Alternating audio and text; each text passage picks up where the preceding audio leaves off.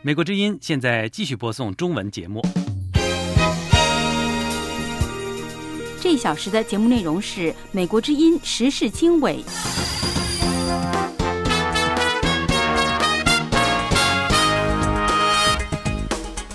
各位听众朋友好，欢迎收听美国之音时事经纬。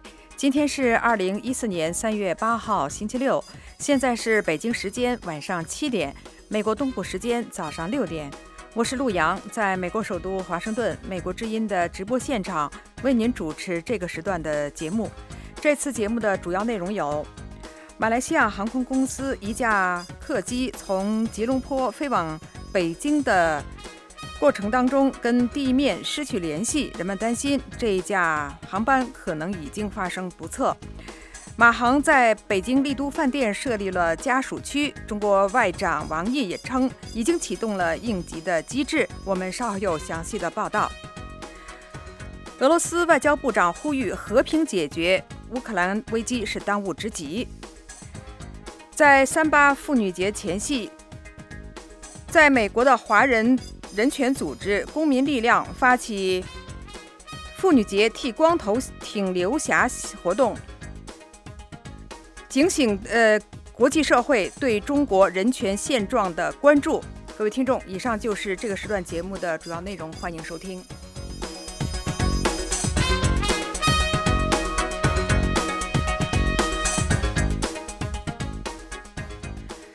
听众朋友好，这里是美国之音时事经纬。我们首先关注马来西亚啊飞往北京的航班失踪的。消息：马来西亚航空公司的这架航班从吉隆坡飞往北京的过程当中，跟地面失去了联系。现在呢，已经有呃十多个小时过去了，人们担心这架飞机呢可能已经发生了不测。这架飞机载有二百三十九人，其中包括据称是一百五十四名中国乘客。马航。在北京的丽都饭店设立了家属的接待区，解答相关的问题。中国外交部长王毅称呢，已经启动了应急的机制。那么呢，我们美国之音在北京的记者东方就发来了这个相关的报道，以下就是这篇报道的详细内容。北京丽都饭店挤满了记者。马来西亚航空公司在这里召开新闻发布会，并接待遇难者的家属。一些匆匆赶来的家属情绪激动。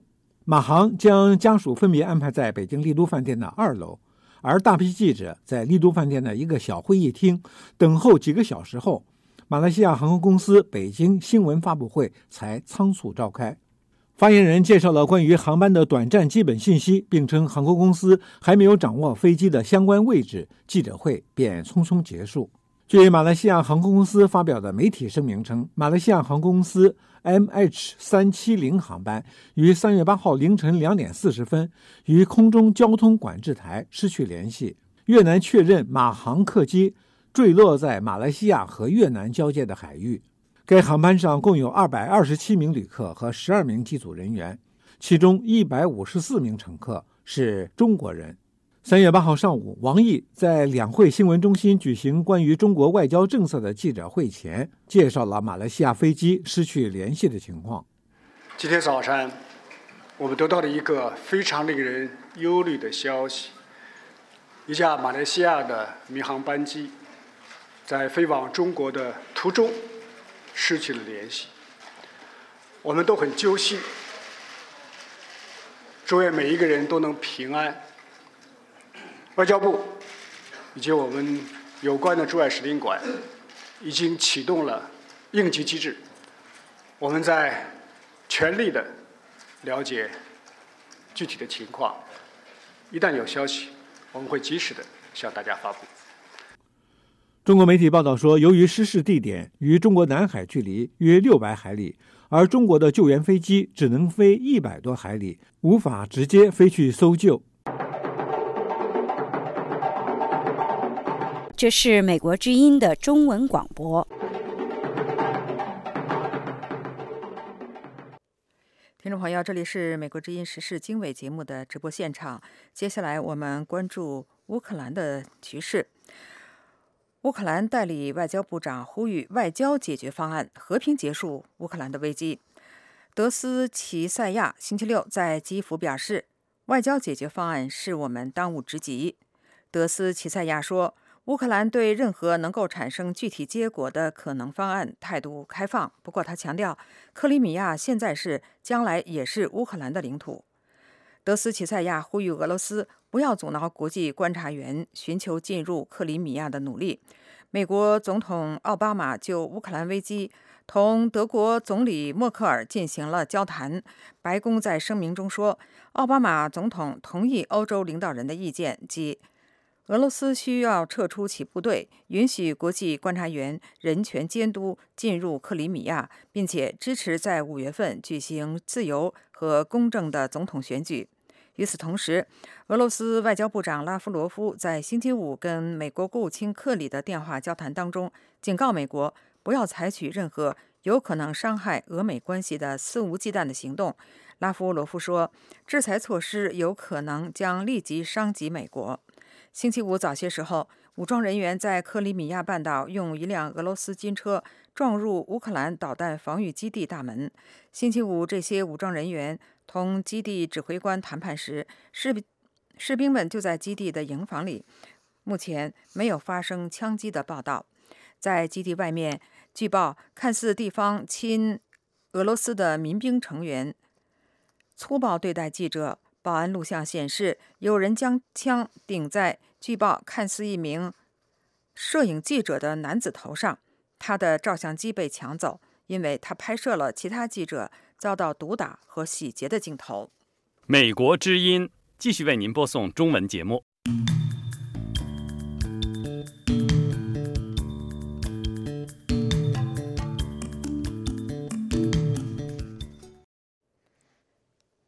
克里米亚半岛的军事入侵行动导致俄罗斯和乌克兰之间的紧张关系升级，美籍乌克兰人正密切关注局势的发展。美国之音记者法拉报报道说，芝加哥的美籍乌克兰人大型社区开始庆祝基督教大斋四旬期节日的时候，许多人用自己的信仰来克服心中的忧虑。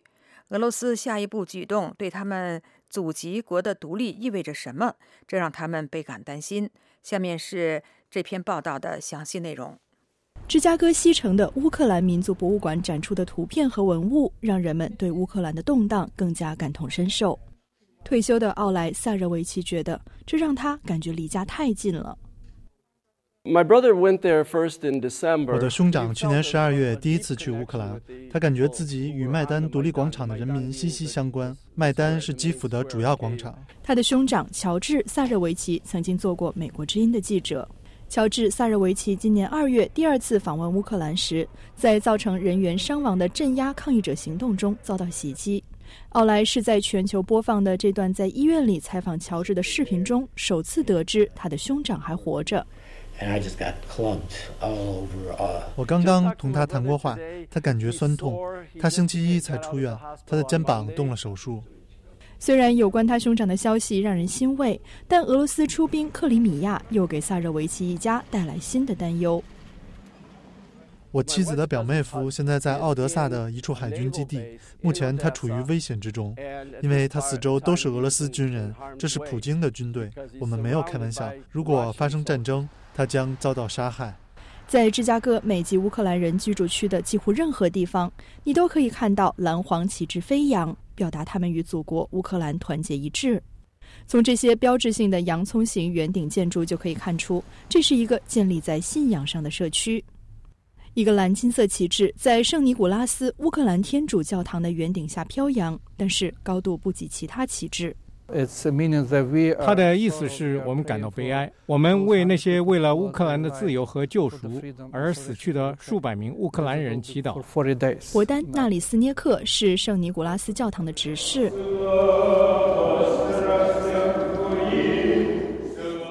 乌克兰的动乱发生在基督教神圣的大斋四旬期节日期间。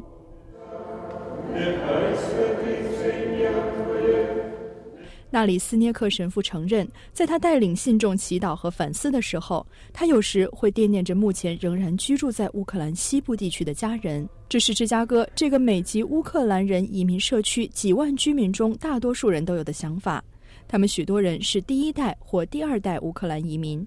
这儿的乌克兰人支持在乌克兰的乌克兰人为了维持国家自由所做的任何努力。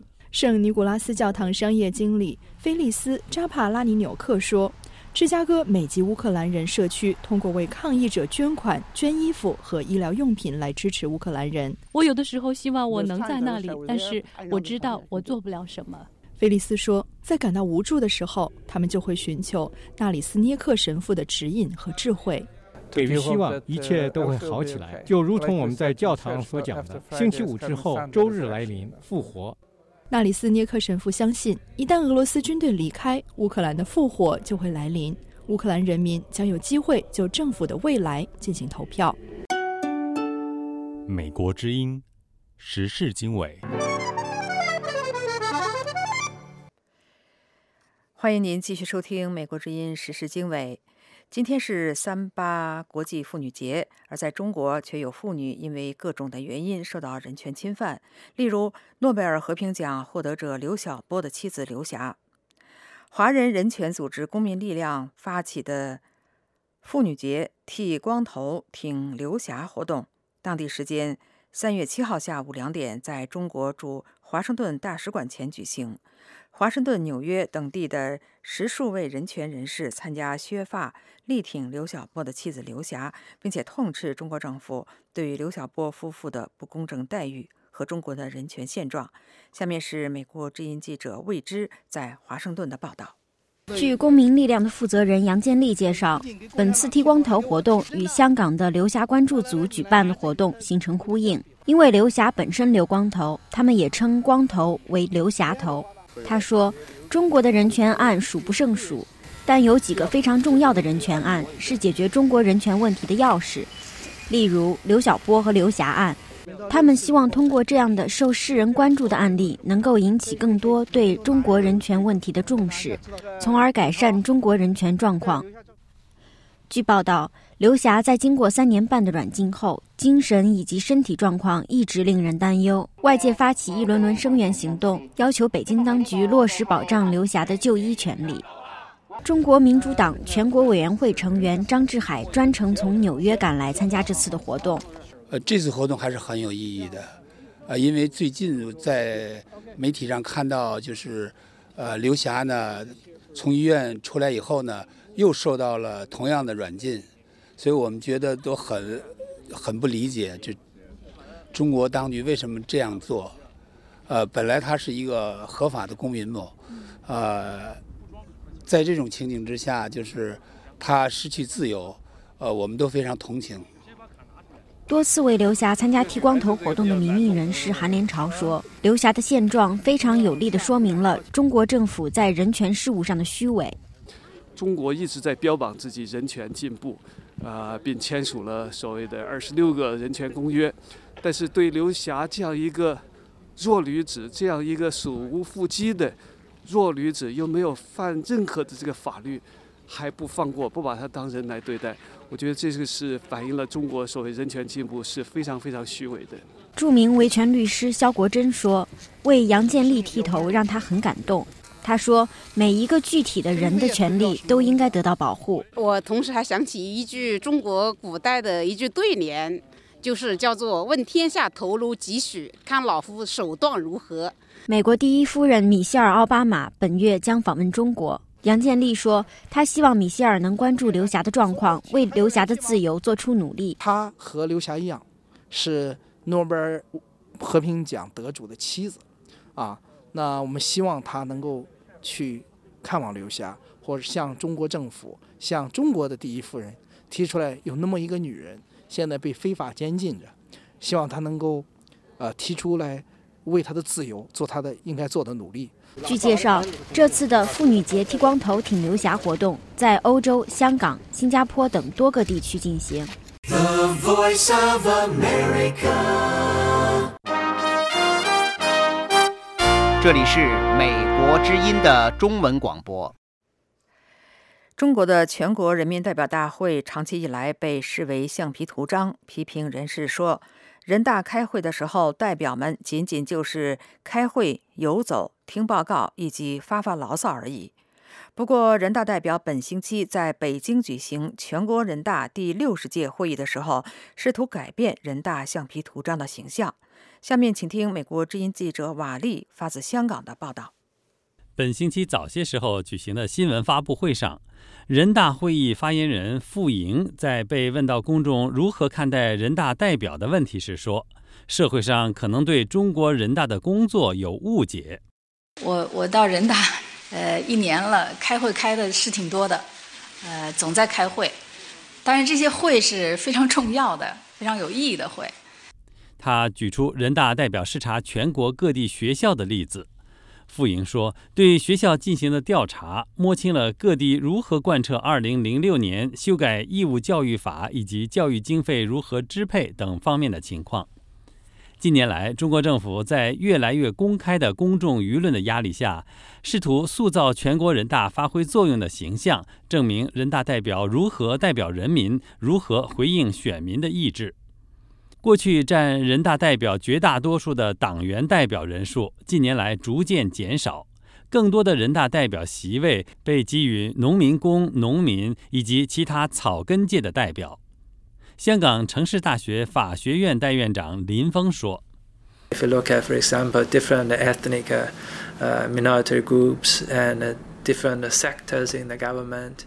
他说：“不同的少数民族、政府和社会各界的不同部门都有他们的代表，但是一个提案被提出来，是否能够付诸实现，这我就不确定了。”根据宪法，全国人大拥有广泛的权利，包括修改法律和宪法、批准国家预算、选举高层官员等等。然而，人大许多权利还只是在名义上行使。分析人士认为。有关政策细节的真正辩论是在人大开会之前进行，在政府部委机关内部进行。分析人士说，这就是为什么有些提议草案研究多年，只有最终递交人大，经绝大多数代表表决后才予以通过。本次人大会议期间，代表们将讨论六十八个提案，但是人大会议并不指望立即通过所有这些立法。相反，人大规定从讨论提案到形成立法有一个五年的框架。林峰说：“The agenda is set more or less for five years, and it's rather difficult to。”他说：“这些议事日程一般都有五年左右的时间，而要插入其他的议案都很困难。但这并不意味着代表们就不再努力了。”耶鲁大学政治学博士罗莉·杜鲁克斯在他的论文中深入探讨了中国人大代表的工作。他发现，人大代表们越来越活跃，也受到更好的训练。Currently, this year, there's probably about nine thousand different opinions and motions that are being put forth. And that's up from perhaps only a few thousand, maybe ten years. 他说，目前有大约九千项不同意见和提案，已经比十年前的大约几千多出很多。政府的确是在集中力量，让代表们做好他们的工作。经过翻阅代表受培训的材料，杜鲁克斯发现，在他们的层层责任当中，代表民众意志是首要的，而保护党的利益是第二位的。Tacitly, deputies know that in the end they're supposed to represent the interests of the party first, but 杜鲁克斯说：“代表们心知肚明，他们应该首先代表党的利益。但是偶尔我们也能看到一些代表的确严肃地承担起了自己的代表职责，真正挑战了当局和共产党。让官员公开财产的提案就是其中一个例子。”杜鲁克斯说。But it's an interesting example because it shows how occasionally the interests of the party and the interests of the people might conflict. 他说：“这是一个很有意思的例子，因为这会显示有时党和人民的利益有多大的冲突，而代表们正好被夹在两者利益之间。腐败在中国社会各个领域盛行。”民众对那些按党的要求应该服务人民的官员所做出的贪腐行为深恶痛绝。一些人大代表呼吁采取进一步措施，使政府更加透明。重庆一名律师在长达七年的时间里反复递交阳光法案。分析人士认为，尽管通过有关辩论已经在幕后积蓄了一些能量，但是领导人仍小心谨慎，不敢将这一问题在公众眼中做得过头。习近平政府已经在惩罚腐败者，将他们判刑监禁。许志勇是一名法律学者，也是新公民运动的创始人。他最近被判四年监禁，其主要原因就是他主张高官带头公示财产，当然还有其他的诉求。来自重庆的人大代表韩德云多年来一直游说通过阳光法案。他在接受中国媒体采访时说：“他不再推动这个法案了。”二零一二年，他收到回应。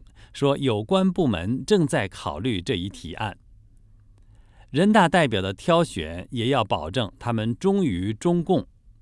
林峰说，尽管民主选举已经在村镇层级展开，但对非党员来说，有效当选为地方人大代表仍然很艰难，更不用说当选全国人大代表了。他说：“But every now and then you see some reports about say.” certain independent candidates get elected。他说，偶尔能看到有些报道，某位独立候选人当选了，但从中国各地大格局来观察，这一百分比是很小的。他说，如果这些人属于少数，他们将无力改变整个格局。这是美国之音的中文广播。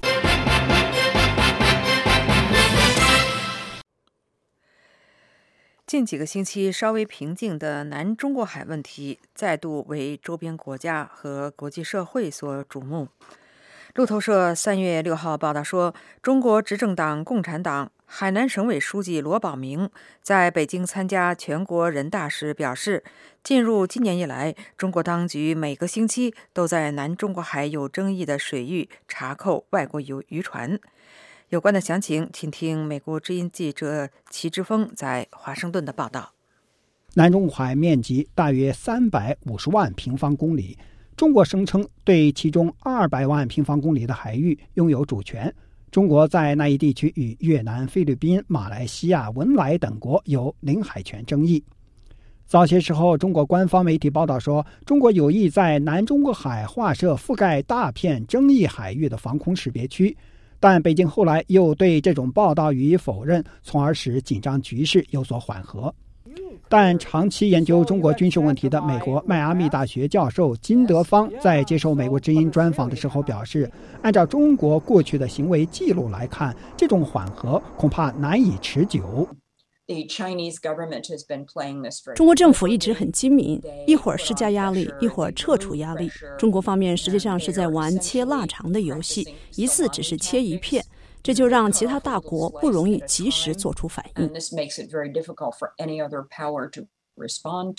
在中国因南中国海领土纠纷跟东南亚国家关系紧张之际，美国和日本表示，南中国海的航行自由和那里的领土纠纷通过和平谈判和国际法解决，对国际社会至关重要。美日两国为此加强了与东南亚国家联盟的合作。日本首相安倍晋三上任一年来，走访了东盟所有十个成员国。中国官方媒体指责安倍试图遏制中国，但日本贸易振兴机构的研究员香泽深广表示，在东亚和东南亚国家经济依存关系紧密的当今时代，谁也不能遏制谁。但是在那里也确实有竞争，竞争的是什么呢？竞争的是合法性的问题，这就是到底是应当采用什么规则来解决南中国海争端。这种规则的制定和选择将是一种竞争，但中国显然不愿意参与这种竞争，不愿意通过国际法规则来解决南中国海领土争端。中国官方英文报纸《环球时报》三月六日发表文章，题目是“中国菲律宾争端最好是通过真诚谈判，而不是法律诉讼解决”。这是美国之音的中文广播。听众朋友，欢迎您继续收听《美国之音时事经纬》。美国国防部星期四发布的年度航行自由报告说，美国军方去年开展的维护航行自由行动，挑战了中国等十个国家的海上主权的主张。这份向国会递交的报告涵盖了2013年9月30号之前上一个财政年度的美军行动。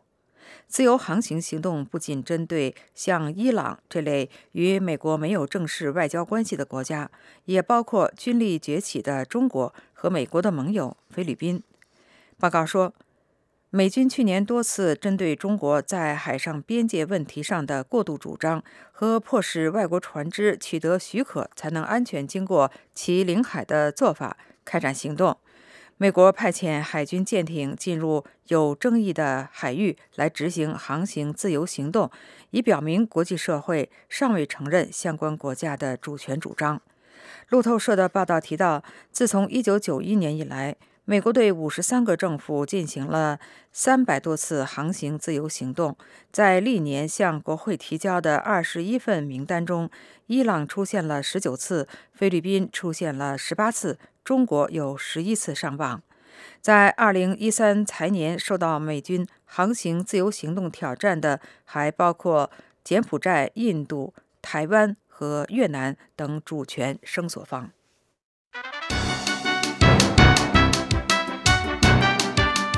欢迎收听《美国之音》的中文广播。美国很多国会议员都不看好将美国军队削减到二战以来最低水平的计划。一些议员星期三，也就是三月五号，在国会一次听证会上就此向国防部长哈格尔表达了不满和愤怒。下面是美国之音记者塞尔丁的报道：在美国驻阿富汗部队准备回国之际，国防部拟议中的预算削减在华盛顿引起愤怒反应。国会参议院军事委员会成员以中东和乌克兰事态为例，向国防部长哈格尔提出质疑。这个预算没有对增加了的风险进行现实的评估。奥巴马总统似乎不愿意承认战争的浪潮还没有消退。共和党参议员麦凯恩同样直言不讳。Your timing is exquisite. You're coming over here.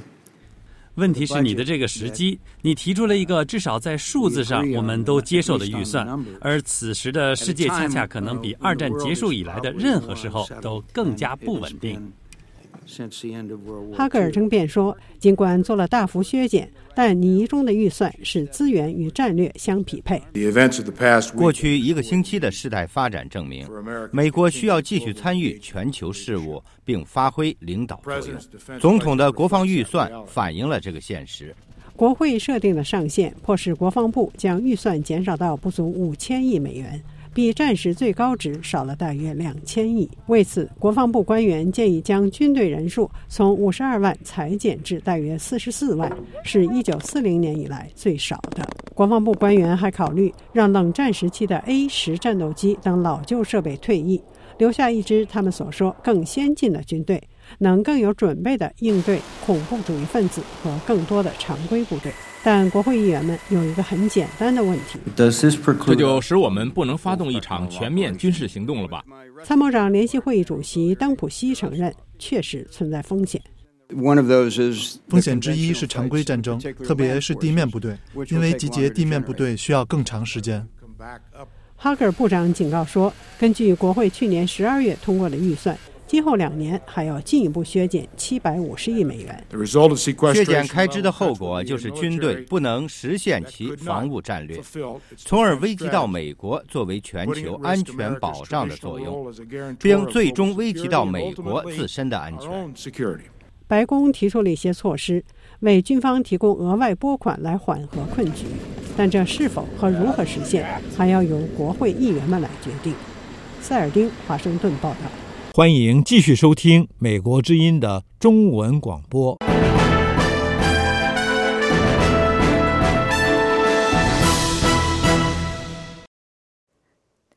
这里是《美国之音》的时事经纬直播现场，欢迎您继续收听。美国表示不担心日本会将其核燃料布用于非和平目的。中国要求国际原子能机构关注日本囤积大量高纯度核燃料布，并采取相应的措施。下面是美国之音记者李宝在华盛顿的报道。国际原子能机构三月五号星期三在维也纳开会，讨论世界各地的核扩散问题。中国代表程敬业在会上表示，日本存有大量武器级核燃料。存在较大的核安全隐患和潜在的核扩散风险。他对中国国营电视台说：“国际原子能机构应该关注日本核问题。机构呢，在这方面应该对日本保有的大量的存有的大量的这个呃武器级核材料给予应有的关注，并采取相应的措施。那么，机构在保障监督方面，今后都应该继续对那些拥有大量核设施和核材料的无核武器国家保持。”有效的、严格的监督。在国际原子能机构同一会场上，美国代表麦克马纳斯表示，美国根本不担心日本会不正当的储存或使用它存有的核燃料布。美国曾经在1960年代将650磅以上的武器级核燃料布转交日本，用于科学研究。据信，这些核燃料足以用来制造50颗核武器，但也可以用来生产核能。二零一一年三月，日本发生核灾难之后，当局关闭了所有核电厂，核燃料供需关系失衡。但是，东京今年二月在一份能源政策报告中称，核能在国家能源结构中仍然扮演一定的角色，预示当局可能会重新启动一些核电厂的运作。之前有报道说，日本政府一度不肯将这些核燃料交还美国，但同一份报道又称。东京已经答应在本月下旬召开核安全国际高峰会议期间，与华盛顿签约归还这些核燃料布。美国能源部部长莫尼兹去年十一月在东京表示，美国理解日本核燃料供需关系正经历大的波动，并相信东京会积极与华盛顿合作，根据供需关系适当处理这些核燃料。The United States continues to believe the separation of plutonium. 美国继续认为，核燃料布的分离提炼需要跟最终它的使用量相平衡。我们明白，因为核能前途不明朗，日本在这方面正面临挑战。然而，我们欢迎日本长期以来支持核燃料布的分离与使用需要平衡这个立场，并强调依照这项政策制定相关计划的重要性。中国是世界少数公开拥有核武器的国家之一。日本拥有先进的核能技术，但不拥有核武器。因为领土争端，中日两国关系继续高度紧张。美国之音记者李宝华盛顿报道。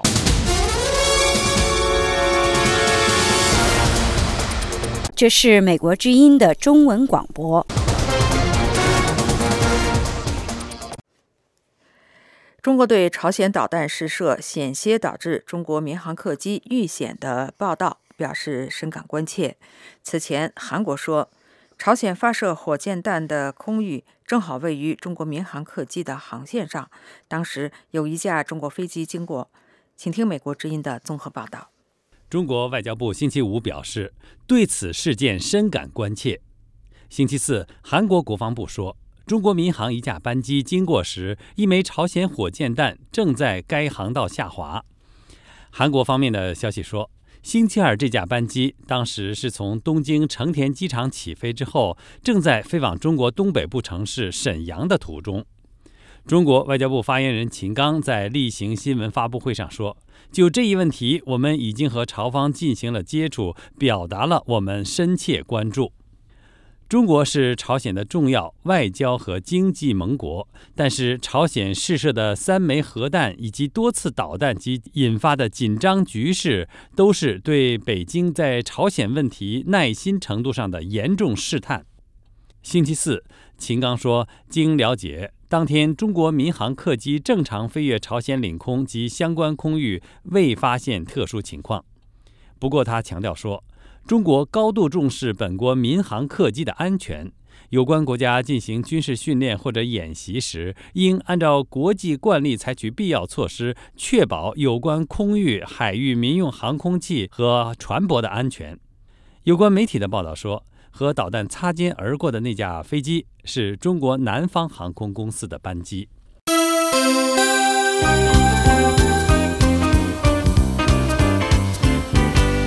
这是美国之音的中文广播。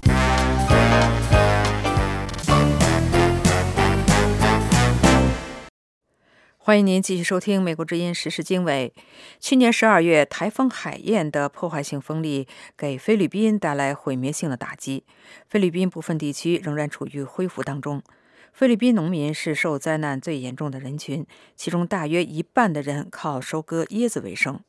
美国之音记者斯特罗瑟参观了雷伊泰省的灾区，下面就是斯特罗瑟从当地发来的报道。这个农场位于雷伊泰省的农村，靠收割干椰子仁来榨油。但是因为台风海燕的破坏性打击，这个农场的未来不得而知。和这个农场一样命运的还有许多其他的小的种植园。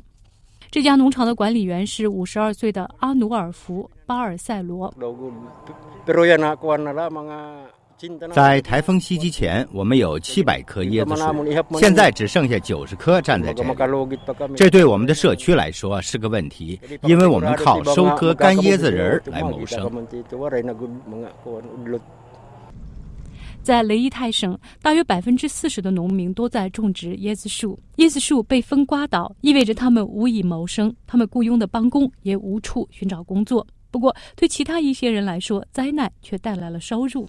弗朗西斯科·阿埃维卡是电锯伐木工人，他被叫来帮助砍伐掉倒下的树。我想需要几个月的时间才能完成这里所有的工作。这是一个大种植园。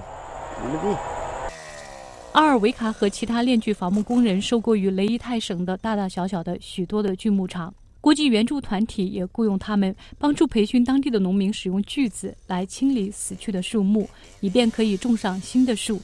目前锯椰子树的需求非常的大，木材从受灾的农场被运到塔克罗班城，然后被用来为风灾之后流离失所的人建造临时的庇护所。在帕洛岛，大约一百多户家庭用他们新砍伐的椰子树木材建造自己的家园。七十五岁的罗道夫·帕拉莫斯以种植水稻为生，他们家的整座房子被台风海燕撕裂。这个地方有很多椰子树，木材不是很昂贵，用来建房子很容易。我的房子的大部分都是用椰子树木材重建的，包括墙体和角落里的柱子。在种植园里有很多倒下的树，但是有人担心已经没有足够的时间来砍掉这些树。卡罗琳·格鲁克是慈善机构乐施会的工作人员，这个机构监督雷伊泰省六个锯木厂的项目。三个月内，这些树很可能会腐烂生虫，这些虫子可能会吃掉那些没有倒下的可以结果实的树。一旦这些倒下的树被清理掉，救援机构就可以帮助种椰子的农民重新种上椰子树。但是，等到新的树木长大结果，恐怕还有好几年的时间。美国之音斯特罗瑟塔克罗班报道。美国之音继续为您播送中文节目。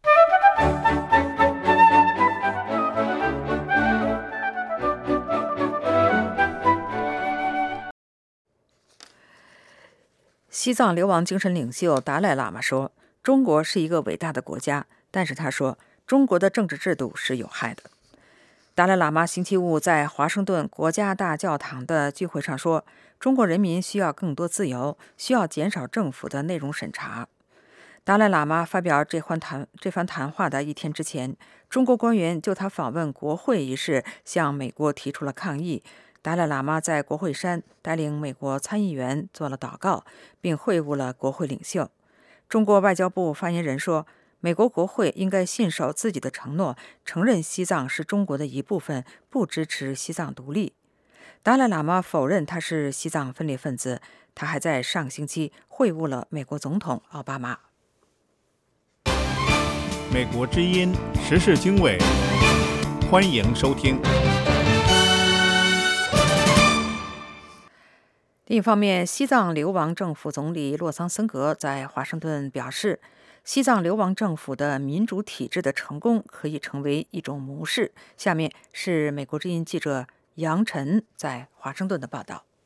二零一一年当选西藏流亡政府总理的洛桑森格在华盛顿的美国民主基金会演讲时谈到西藏流亡政府民主体制的成就和挑战。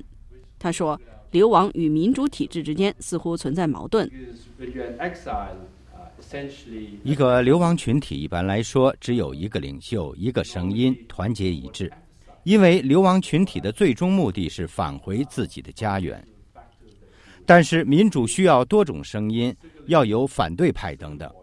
我们是一个非常独特的流亡政府，可以说是一个实验。如果成功，可以成为其他难民社区或边缘群体的模式。西藏流亡政府的民主体制是西藏精神领袖达赖喇嘛开创的。流亡藏人在一九六零年就选出了流亡政府议会。一九九零年代，达赖喇嘛实行进一步的民主改革。一九九二年，流亡政府建立了司法体制，平衡行政与立法机构。二零零一年，流亡政府修改宪法，允许直选总理。二零一一年，达赖喇嘛把所有行政权力转交给总理和议会。二零一一年三月，流亡藏人举行有历史意义的大选，遍布世界各地的藏人投票选举新的总理和议会成员。洛桑森格当选总理。后来，西藏流亡政府的正式名称改为藏人行政中央。洛桑森格说。他对于西藏流亡政府的民主成就感到自豪。他说，在他就任总理那一天，达赖喇嘛说，他推动的流亡民主体制终于实现。他说：“这是我长期追求的目标，意味着他希望西藏人承担责任，自立起来，让民主体制和运动向前发展，而不是依靠他个人的力量。”洛桑森格说：“西藏局势在他担任总理的三年里是一个悲哀和痛苦的时期，因为这段时间藏人自焚事件激增。”他说：“西藏人用自焚来表达抗议，这反映了他们的绝望情绪和决心。”作为政府，我们不鼓励西藏人的这种激烈的行为，不鼓励自焚。但是，作为佛教徒，我们为死者祈祷。作为西藏人，我们支持他们的追求。他们的追求和所有藏人一样，希望看到达赖喇嘛回到西藏，看到西藏人民获得自由。作为流亡政府总理，洛桑森格要与各国行政当局和国会保持接触。我既和行政部门，也和国会接触，但是和行政部门的接触，按照要求我们不能公开。因为如果有选择的话，我当然愿意有官方会面，因为我也是民选官员。但是这是现实，我们没有什么可抱怨的。对于西藏流亡政府的前途，洛桑森格非常有信心。我们的长远策略是强化西藏事业。在必要的情况下维持西藏流亡政府，但是作为流亡政府，我们有很多挑战。不过我很有信心，我们的新一代藏人受教育程度更高，更有才干，未来他们能够更好地推动我们的政府和事业的发展。美国之音，欢迎收听。一年一度的北京两会开幕前夕发生的昆明火车站残杀事件，在中国引起了广泛的愤怒、伤痛和惊恐等反应。当局严词谴责三股势力制造恐怖袭击事件的同时，投入更多的警力，加大防范和打击官方所说的暴恐活动的力度。有分析认为。武器只能制造新的仇恨，不能化解原有的矛盾。政府应该反思民族矛盾的根源，承认工作失误，调整高压政策，尊重少数民族的宗教信仰和文化习俗，而不是头疼医疼医呃医头，脚疼医脚。下面是美国之音记者叶冰在华盛顿的报道。在北京的知名律师蒲志强对美国之音表示。他担心上周发生的震惊中外的昆明事件，对新疆之外的中国各地可能只是一个开始，而不是结束。是一个恐怖主义的行径嘛，他屠杀这种无辜的平民，而且手段这么凶残，确确实实呢是令人非常震惊，而且也非常愤怒。嗯，这是一个基本的前提。嗯，这个但是呢，也注意到，就是我就担心呢，昆明这样的一种非常残暴、残忍的这样的一种恐怖行为，我非常担心它是仅仅是开始，而不是结束。昆明惨案已经一周，中国政府仍未公布这起被官方定性为暴力恐怖袭击的残杀无辜事件的调查结果或更多佐证。在一些地方，外出谋生的维族穆斯林成为怀疑对象，被要求限期迁离。就连来自新疆地区的其他民族公民也受到严格查问，从而加剧了紧张气氛。蒲志强表示，他对未来两三年的反恐形势很不乐观，对新成立的国家安全委员会也很不乐观。他指出，反恐不是战争，肇事者以统治者很不习惯的方式展开活动，袭击者自己没有想活下来，倒霉的是平民。这位分析人士认为，二零零九年乌鲁木齐七五事件以来。这一连串的血腥场面是结果，而不是原因。他提到的引起民族流血事件的深层次原因，包括大批内地汉人向新疆移民等问题。我还是希望能够从从根子上能够既治标又治本，对现实眼前发生的这种恐怖袭击行为，一定要认真的去去打击，或者说去惩治、去侦查、扑灭它。但是必须要考虑别的问题。自从二零零九年七月五号。新疆维吾尔族自治区首府乌鲁木齐的种族骚乱事件爆发以来，新疆几乎每年都发生一两起乃至数起致命的暴力袭击事件，其中有些袭击目标是警方或政府机构。直到2013年10月28号，维族一家三口北京天安门金水桥撞车自焚事件以前，发生暴力袭击的地点一般都在新疆地区以内。天安门撞车事件中，当局声称。在烧毁的车辆上发现一面东突分裂组织的旗帜，但这一说法遭到众多网民的强烈质疑。官方媒体报道说，在昆明事件的现场也发现了一面东突分裂势力的旗帜，并指出这是一起由新疆分裂势力一手策划组织的严重暴力恐怖事件。对暴恐事件在新疆频频发生，并向北京、昆明等新疆以外地区蔓延。主政新疆的中共书记张春贤否认是当局在当地实行严打造成，而是归咎于国际恐怖活动上升。在北京的学者王立雄对西藏、新疆问题有深入研究，并出了好几本书。他对美国之音表示，除了昆明事件这样的基于种族仇恨的流血事件，作为治理者的中国官员向来把发生民族骚乱和暴力事件的责任。转嫁外部势力，而不是反思和检讨自身的问题和责任。那就像西藏的呃零八年事件出来以后，那第一时间就说那是达赖集团有组织，什么有策划、精心策划安排做的，嗯。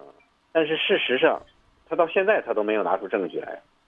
他在三幺四当天，呃，西藏自治区就已经向新华社宣布了，啊，他有确凿的证据。到今天他也没把确凿的证据拿出来，但是他这这么说的作用就是他转嫁，就是转移他的责任，就是责任不是他的，是外面的境外势力来进行的。在昆明三零幺事件发生两天后，中国外交部发言人秦刚在记者会上回答该事件与境外势力是否有关和境外势力具体指谁的提问时称。关于上周末发生在云南昆明的严重暴力恐怖事件，中国警方正在抓紧进行侦破。我们也注意到，根据中国警方初步公布的有关情况，在现场确实发现了东突恐怖势力旗帜等证据。有关调查还在进一步进行中，我相信有关部门会及时公布结果。不过，官方的新华网日前在引述公安部消息说明昆明事件的报道中。并没有提到新疆分裂势力。王立雄对昆明事件的性质表明了他的看法，并对官方公布的消息提出疑问。这个，因为我们真的知道的消息很很不全面，知道的很少，而很很单方面的，所以你真的也很难判断。因为这个从事件本身当然是一个恐怖活动了，那但是是不是恐怖主义？那恐怖主义的概念到底是什么？啊，他是不是一定是要有一些条件来界定它？比如说他是有充分的组织，有周密的策划，有什么什么这些？那这些人到底是不是这样？我我们也不知道。呃，那这也许这些人就是一个一伙儿，呃，商量一下，然后就做这样的事情，还是说他背后是有一个一个严密的组织，呃，进行了部署，派出来做这个事儿，现在都无从知道。《纽约时报》在一篇报道中提出问题说，上周六在中国西南城市的一个火车站砍死二十九人、砍伤一百四十三人的袭击者，是有志当圣战者的人呢，还是寻求逃离中国的未来难民？中共云南省委书记秦光荣对中国广播网称，这八名袭击者想到境外参加圣战，辗转到了云南省的红河。他们在红河做的计划是。跑不出去的话，就在红河和昆明火车站或汽车站发动圣战。警方正在布控与这八个人有联系的一些人。这位来自昆明的省委书记的说法基于一名嫌疑人的供述。这名女嫌疑人在火车站被警方击中受伤，其他三名嫌疑人也已经被逮捕。官媒报道，有四名袭击者被当场击毙。有报道指出。这篇引述秦光荣说法的文章已经被该广播电台从其网站上删除，但之前已被其他媒体转载。美国之音叶冰，华盛顿报道。这是美国之音的中文广播。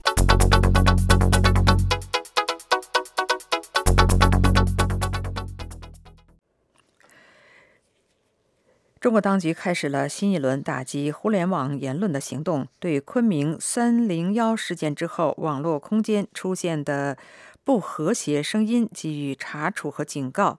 受到警告的包括网络大 V。网络观察人士指出，中国最高法院和最高检察院去年出台的关于划定。网络言论法律边界的司法解释压制网络言论自由，没有起到正面作用。有资深媒体人指出，法律可以起到保护的作用，但是中国的法律总是被政治决策取代。下面是美国之音陆洋在华盛顿的报道。中国公安部打四黑除四害办公室官方微博星期四发布消息称，有四十五人在昆明袭击事件发生之后，因为在互联网上编造、传播谣言，故意制造恐慌情绪，扰乱社会秩序，被依法处以治安处罚。消息称，已经查明。王某、刘某等四十五人在网上编造、传播所谓恐怖分子潜入某某城市实施暴恐活动、多地发生暴恐活动、死亡多人等谣言信息。同一天，北京公安局网警官微“首都网警”发布消息称。昆明暴恐事件之后，接大量网友的举报，个别公众人物发布罔顾事实、混淆黑白、伤害人民感情的言论，希望警方处理。这条微博提醒被举报的公众人物：作为公众人物，请为自己的言行负责，违反法律法规的，我们将依法处理。北京公安局网警的官微没有指出哪几位公众人物发表了伤害人民感情的网络言论，但是在其微博中附加了媒体人罗昌平、大 V 李成鹏和网名作家天佑的微博截图。其中，李成鹏的微博内容是这样的：很震惊，很蹊跷，忽然就冲进来这么一帮子人，连砍带杀，而且是冲着平民去的，这是什么路数？李承鹏在这篇微博里引用一名昆明记者的话，他说：“从来不告诉你到底是发生了什么，只让你盲目的仇恨、莫名的恐惧、稀里糊涂的活、不明不白的死。”李承鹏在最后加了“只好逝者”四个字，后面跟着一连串燃烧着的蜡烛。中国去年九月初发出了最高人民法院、最高人民检察院关于。办理利用信息网络实施诽谤等刑事案件适用法律若干问题的解释，其中对于编造恐怖信息、传播或放任传播严重扰乱社会秩序的行为，认定为编造虚假恐怖信息罪，并规定此类定罪应当酌情从重处罚。两高的司法解释还规定，利用信息网络诽谤他人，同一诽谤信息实际被点击。浏览次数达到五千次以上，或者被转发次数达到五百次以上的，可判入狱。中国言论自由网络自由观察者独立中文笔会网委会协调人野渡三月七号对美国之音表示，中国政府对网络言论自由的管控确实起到了震慑的作用，但是在昆明事件发生之后，官方媒体没有满足民众对整个事件真相的了解，他们自然会通过互联网的平台发表自己的看法。野渡说。应该说呢，他去年呢，就特别是查处了几个大 V 以后呢，对特别像微博啊这样的那个公众发言平台呢，还是有一定的震慑力的。那去年我们看到那微博啊，他突然之间这个冷淡了很多了，很多网民都抱怨说，啊，去年微博上面已经没什么好看的了。但是呢，我们看到特别像昆明这样事件啊，大家看到的只有官方的一些说法，但是真正的原因啊，是根本就是没有其他那个可供谈论的渠道。叶都说。所有的官方媒体都要按照新华社的通稿统一口径，但是民众无法从官媒的报道当中了解真相，因此肯定会有各种质疑和追究真相的声音。他说，昆明事件在社会上引起了非常大的震惊，关系到每个人的人身安全，因此公众一定会通过网络平台发表自己的观点。他指出，公众希望了解真相的愿望，恰恰是官方所害怕的。也都认为。官方对互联网的严厉管控不但没有正面的作用，反而会引发网民的逆反心理。香港资深媒体人周斌认为，泛泛地说，一个法治国家就是要在各个方面有详细的立法，但是在中国，法律经常被政治决策取代。他说：“那么，但是中国的问题呢，是这个法律的问题经常是被政治运动取代。比如说这一次，就是网警，中国的网警警告。”若干人，包括陈鹏啊，尤尤其是在这个昆明这个凶杀案以后，恐怖事件以后，那么这个这个这个警告，这个和前段时间讲这个就是 习主席 讲的要这个使互联网的天空晴朗起来，阳光，呃，正能量，我觉得这些也都是有关系的。因此呢，中国的这个法律经常会被一些政治的决策呢取代，我觉得这是一个不好的现象。周兵认为，在中国，官方的话语空间跟民间的话语空间有很大的冲突，原因就在于官方的话语空间被假大空的内容充斥，而民间希望了解更多的真实信息，同时网民也希望通过网络平台发泄怨气。周兵表示，在这个时候，官方应该疏导民间的怨气，而不是给他们扣上编造、散发谣言的帽子。周斌认为，官方的话语空间如果真实的消息多了，网络谣言自然就消失了。美国之音陆洋华盛顿报道。美国之音时事经纬，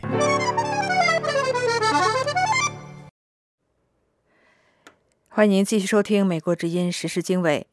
美国雇主二零一四年二月份新增十七万五千个就业岗位，在连续两个月就业速度。美国最大银行摩根大通的高级经济学家格拉斯曼对美国之音说：“劳工市场上个月的增长对全球最大经济体是一个有利的迹象。美国冬季异常严寒和风雪限制了去年十二月和今年一月的就业增长，因此目前这个迹象尤其显得有利。”美国劳工部星期五报告，二月份的失业率只稍微上升了。